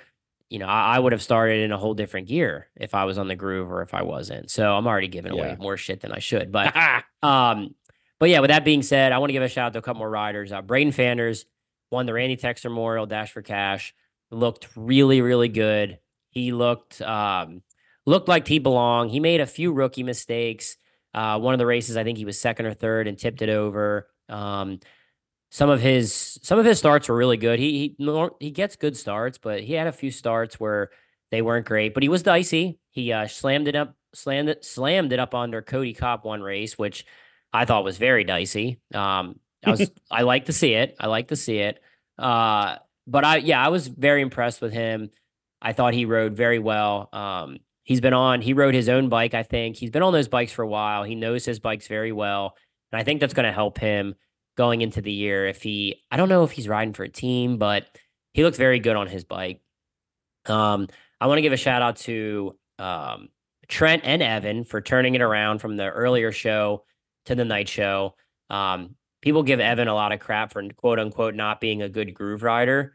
And he came from the second row in both main events. And this four fifty race, he almost podiumed. And he came from the back row on a track that was very hard to pass on. And he really didn't slam into anybody all weekend. Um, he he was in front of Breyer. There's like two, three laps to go. Breyer got back by him.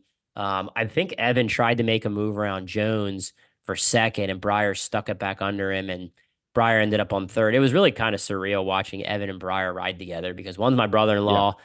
One's my, you know, adopted kid, essentially.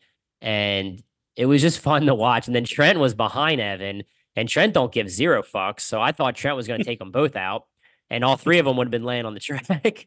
um, but yeah, they both turned it around. They both rode a lot better at the night in the night program. Um, for Evan, he's riding a brand new Honda. We, he's never raced it. He's, he's learning the bike, and his attitude was so good all weekend. Like, he's won so many yeah. races there, and he knows what he could have done on his his other bike that he's used to, but he never once brought it up. Never once was pissed off.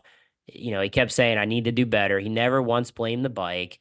Um, that's the attitude that I'm super proud of, man. He was super, yeah. super good attitude about the whole weekend. Um, yeah, Cody yep. Kopp, like I said, Cody was a little off. Um, wasn't aggressive enough. He just was off, man. Like, um, So, yeah, that was that was weird for me. I'm going to go to the Open Expert because I know there are different riders in both. Uh, yeah, I want to give a shout out to Aidan Roos-Evans and Terrence Santero, man, to win the final race Fuck of the yeah. night. Uh, I didn't have that on my bingo card, honestly. I mean, Roos-Evans nope. is a good rider, but he's been he's been falling short a, a little bit in the Pro Series. I mean, every once in a while, he'll squeak out a good result, and, and it never surprises me because he's a good rider, but to win Winter Throwdown, and re- re- realistically, he was un- unchallenged in that main event. Yeah, and then yep. Terrence Santero in second. I mean, dude, that that's was those not are... on. Yeah, I, I I love him. Great, great people. Great, awesome. Love to root for him, but they didn't have him on my uh, my score sheet. What I thought they were going to get, uh, but that just goes to show that you know everybody at this level has talent, right? So yeah, and in this main event, yeah, Trevor Breyer was third again, Bruner fourth, Cameron Smith fifth, Renshaw sixth, Braden Fanders seventh. Fucking Ian Wolfe, bro. Sorry, I mean, I I know yeah. people, are, people say they, they don't like my F words, but that's a deserving of an F. Like, dude, that I didn't know who that was shit. on his bike. I'm like, who is that on his yeah. bike? I mean, not dude, not knocking I mean, the kid, but he he that doesn't. That kid's been following like amateur nationals and going to all these races, going. Trying his hand to make mains and like for dude. Not, not him... only that, he was dicey. Like he was running into yes. people. He was like running Hands into Breyer the... in one of the mains. I'm like, holy shit! Like he was. Yeah, dicey. He ate his Wheaties that morning. Like I've never seen him ride that that well, that competitively. And I, yeah, we'll stop the program now and say, fuck yeah, Ian! Like that was awesome. Yeah, he rode out of his skin. Sorry guys, too for my. I keep coughing and I'm like clearing my throat, but I'm like struggling. But yeah, man, that was like. I was very, very impressed with him. And he was, not only did he have speed, but he was like aggressive. I, I mean, dude, mm-hmm. I, yeah, whatever you whatever you ate that morning, bro, fucking store it in the fridge Let's and go. eat it before Daytona. That was that was impressive. Uh, Bronson Bowman, one of those uh, things that just, you know, a lot of it's between the ears, and that might have just clicked for him. So now you might see a new version of him. But yep. Yeah, uh, Bronson Bowman, he had a couple decent results on the weekend. I think he had a podium. Morgan Mitchler was in the mix here and there throughout the weekend. Uh, yeah, man, it, it was good. I, I will say, Eric, the pros are a lot to deal with at this event. If they're not complaining about the track prep, they're complaining about the payout, they're complaining about the laps, they're complaining about... It's almost to the point where I need to... I need to evaluate evaluate what I want to do with that program. Mm-hmm. Like the the constant complaints, it's like I raised twenty-five grand for the expert riders at my race and I paid out. Um, A M A has the limit. You can only pay out ten thousand per race day. Uh, actually, I think I was more than twenty-five thousand. I might have I I can't even say what I was cuz I'm really not I'm dude, I'm paying I'm paying a lot of money. And for them to complain, like we had a two thousand dollars dash for cash that pays all six riders. We had, uh, I think it was ten thousand dollars purse over the course of the two days for open expert. It was twelve hundred dollars to win each day. Um, nine fifty for second. I think it was seven fifty or something for third. If you got last place in the main event, you made over a hundred dollars. Um, still good. We had the whole shot money from Tommy Duma. We had fifteen hundred dollars in whole shot money.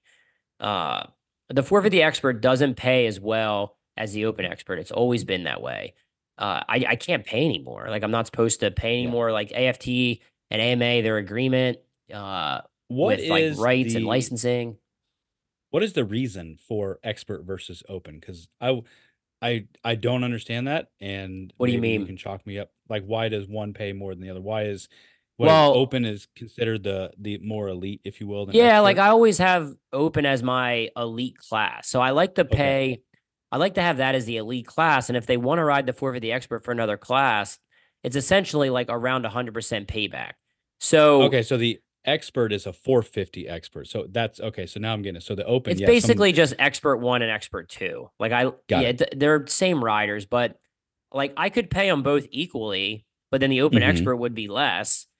Like yeah. I could pay them both the same. There's no really big difference, but I just think, I like having the open expert as that elite class where I pay, yeah. you know, it's over, it's twelve hundred to win. It's nine fifty for second. Um, yeah, I, I guess I, I mean, and I always post my, my payout. I always tell the boys what they're getting paid. I always tell them what the dash for cash pays. Um, the only thing, and I will be transparent, that bit me in the ass this year.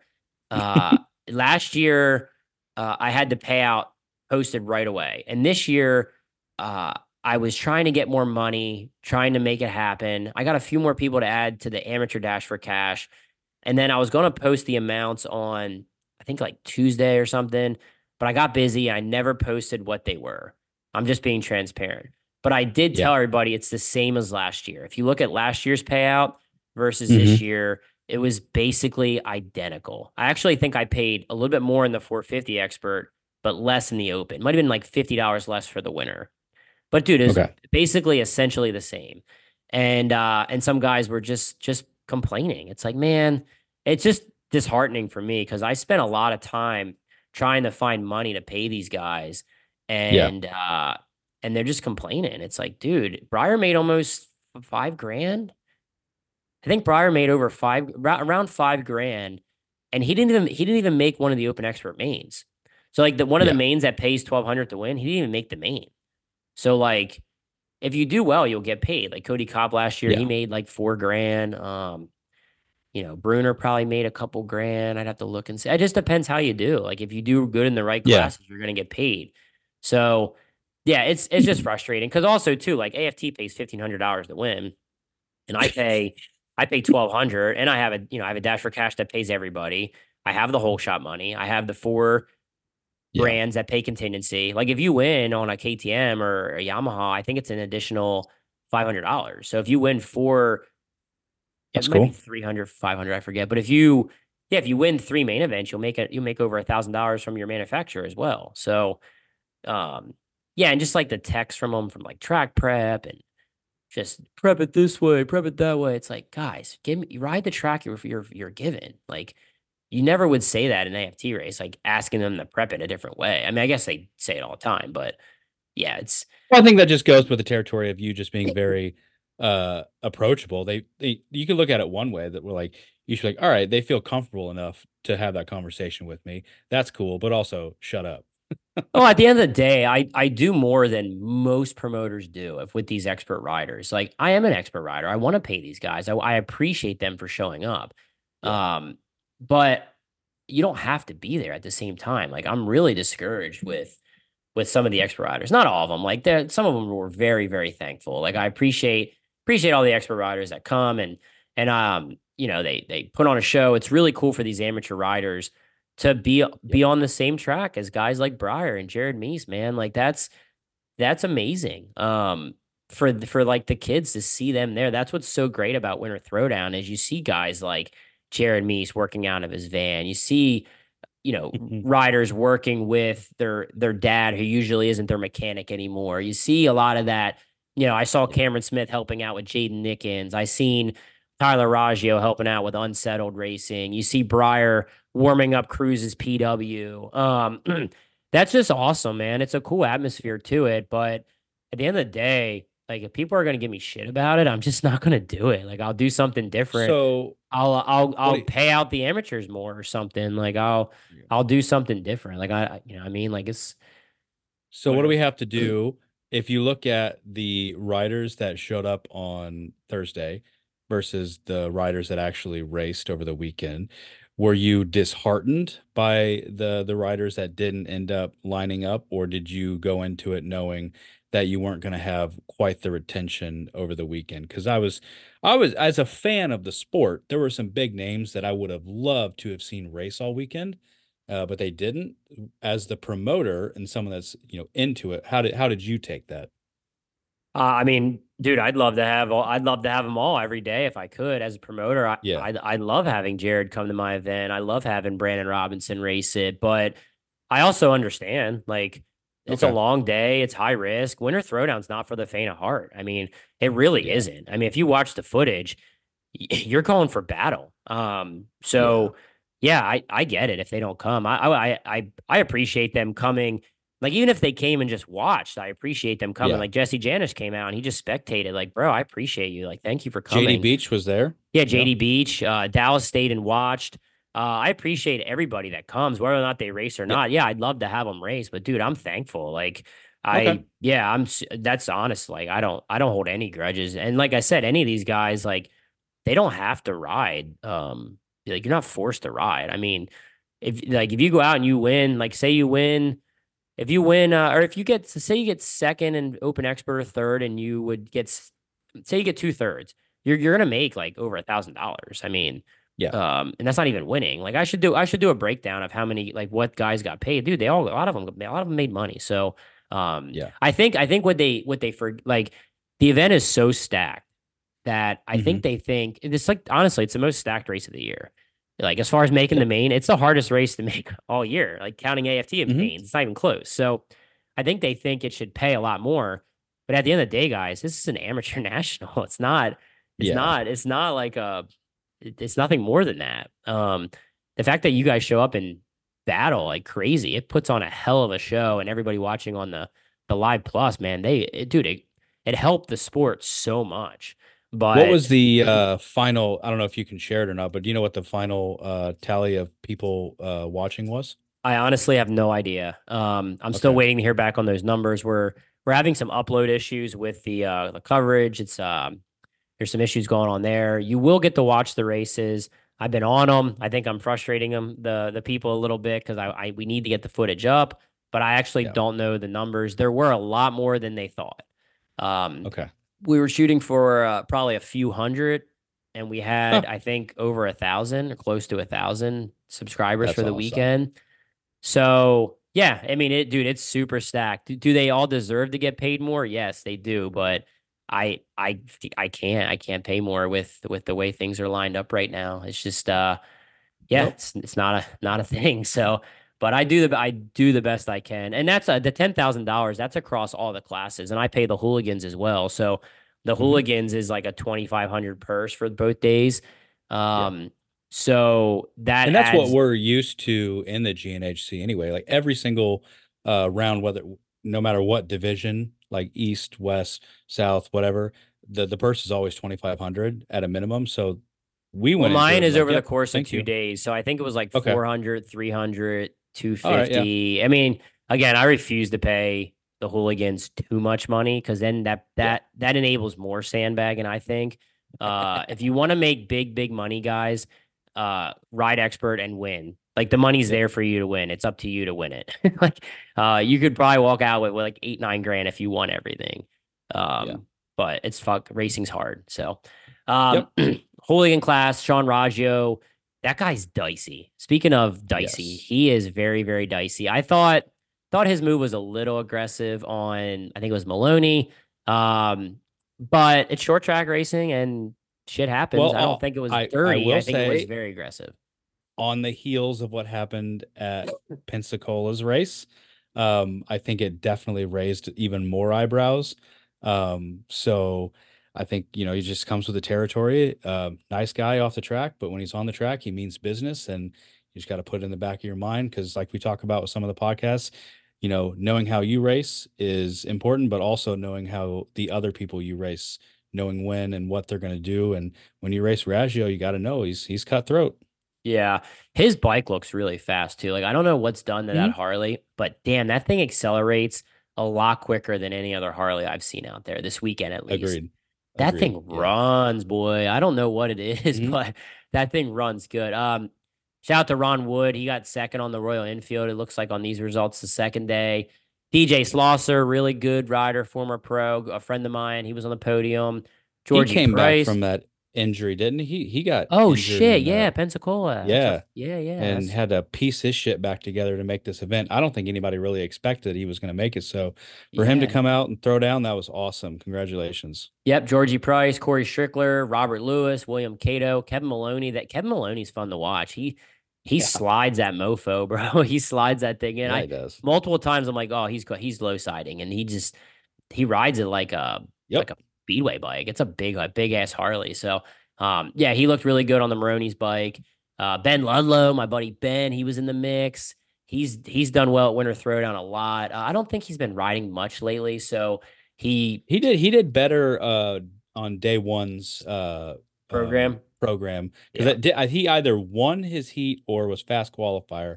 I can't remember, but um, you know, the second program he left a little on the table, and I think even he would admit that. Um, but he that was the best, in my opinion, over, that he's looked since uh, on that Triumph since he's hopped on it. Okay, because you know, obviously he has a lot of experience on the Harley, um, and the acceleration and stuff from the Triumphs are just so. so different than the Harleys, and for him to kind of start to wrestle it, that that was awesome for sure. Yeah, and then a shout out to Josh Young, uh, the Shop Dayton, Josh and Dawn. They sponsor yeah. the event every single year. Don't ask for much in return. If you can support the Shop Dayton, they have a lot of things you might need for your motorcycle. Definitely look them up. And, and I Josh- learned that this weekend, Josh actually played a hand in helping with Tepper build that Royal Enfield, obviously, because Josh has connections with Royal Enfield and, and Johnny. Um, so shout out to, uh, the shop for, you know, building, helping build a hooligan that isn't a Harley, that, you know, it's kind of his wheelhouse of the Harleys, but yeah, that, that was really cool to hear. Josh is very talented at what he does. Yeah. Oh yeah, for sure. His, his stuff's great too. Like all of his products are super nice, mm-hmm. and he carries a lot of really, a lot of really useful items. Like he's helped me out before yep. with my twin. Like I, I lost brakes at a, a race in Lake City, and he mounted up a whole Willwood brake system for me. So Ah, shout out, awesome. man. Shout out. Um, thirty plus. Yeah. Same, same riders kind of as forty plus. Strickler and Robbie Bobby mm-hmm. were battling. Uh, Will Cato, Kyle Snyder almost had a podium there. Well, I saw Cato might've passed him with a lap or yep. two to go and snagged the podium. And then, uh, open amateur, we talked about the four fifty amateur, pretty much the same players in, uh, in both classes. Uh, Tristan Colson, I see him in this main event, rider from South Carolina. Yeah, yeah, it was uh, Ryder Reese, Budman. I mean, yeah, dude, open amateur classes stacked, dude. It's cutthroat. Yeah, cutthroat. So, yeah, it was great, man. Overall, a uh, really good event. I I don't know how we pulled off the the double program on Saturday. I was way more confident than I probably should have been going into it. And just a shout out to my workers. I mean, to be out there all day the first day and then come back and be out there all day the second day. We run a very efficient program, which means we don't have long breaks. We don't have time to go sit down and have a meal. Yeah. Um, yeah. We don't have time to get off our feet. My flaggers are out there pretty much all day. They did such an amazing job, and they were exhausted after the race. Um, yeah. If you know and any I had, of our, like, as someone that comes to these races, like, it was just so nice to everybody that worked the race and worked the program was professional and courteous, transparent, and clear with everything that they were saying. Everybody knew what was going on, and that that and you know, we'll probably talk about that when we do the Patreon pod about like promoting and doing races or whatever, but that was a huge point of emphasis that I wanted to say to uh, say thank you to everybody that worked the event, that like just the feeling of being welcome, and like, you know, there's not this like pretentious vibe of like, we're doing you a favor by doing this ride, doing this race. Like, that went a long way, I think, in getting people to buy in and be like, all right, I'm a part of this big program. I'm going to be on time. I'm going to make my shit. We're going to make it go. So I just wanted to stop and say congratulations to everybody that did a successful program. And then also thank you. Yeah. Yeah. And that, that's appreciated. I mean, like, without my workers, this wouldn't be possible. And so many people, like, we have so many moving parts and people that, yeah, you know, running papers from Katie to, like, I'll talk about it more on the Patreon pod, but like, we hand everybody that qualifies, just a quick example, my mom and Charity, they have to type in every single qualifying number into the, pro, into the program between qualifying and the heats. So we get our heats oh. out in like fifteen minutes. And they type in every single, like, seventeen point three nine three, seventeen point four one zero. Like, they hand type every single time oh, in the track side, and they get the heats out and the time they do. Wow, that's pretty cool. I didn't know that they take, I thought it was like an automatic, like, nope, whoop, hit the button and it uh, prints them out. So that's nope, that's, we uh, hand type everything in. Uh, the transponder software doesn't match up with the A M A trackside software. It is all manual. Uh, so, uh, you know, my mom well, and Charity fun. From sign up, uh, Debbie out taking uh, out of the gate, taking money, uh, wristbands, my people out in the starting line, my buddy Ryan, my race director, uh, Big Steve, who's the big guy with the beard, the camo, lining up everybody in the back row. Um, that flagger, Hayden, first time he ever flagged a motorcycle race, crushed it. He was calling starts, bro. He was calling, like, someone jumped, and I was like, dude, that guy didn't jump. And then somebody showed me a video. And I was like, fuck, I take that back. He did jump. I was like, Hayden, you're good to call jumps, buddy. Because I, I didn't really trust him calling jumps. I was like, I'll call the jumps. And uh, yeah. he was spot on. Every single jump. Like, he did great. I, I couldn't have asked for asked for more from my flagger. Like, my corner workers. Uh, everybody that crashed, too, and picking the bikes up and getting out of the way so everybody could keep racing. You don't see that at most amateur flat track races. It's so common knowledge that people just crash, lay on the track and play possum and, and get a red flag. I don't do that. We don't do that at Winter Throwdown. Like, if you're going to lay on the ground and play possum and then I see you look up for a red flag and then jump up, I'm going to put you in the ambulance just to get checked out. And there were a few riders that did that. I won't mention their names. Um, but like our runners, like we have runners that help, that help pick the bike up. We like, we really like everybody really did their jobs very well. The track crew, Dave and Lisa, Um, his staff, trash cans were cleaned every morning. Uh, porta potties were cleaned out every morning. Uh, there's a lot that goes into it. I brought in three extra uh, lights for the pits.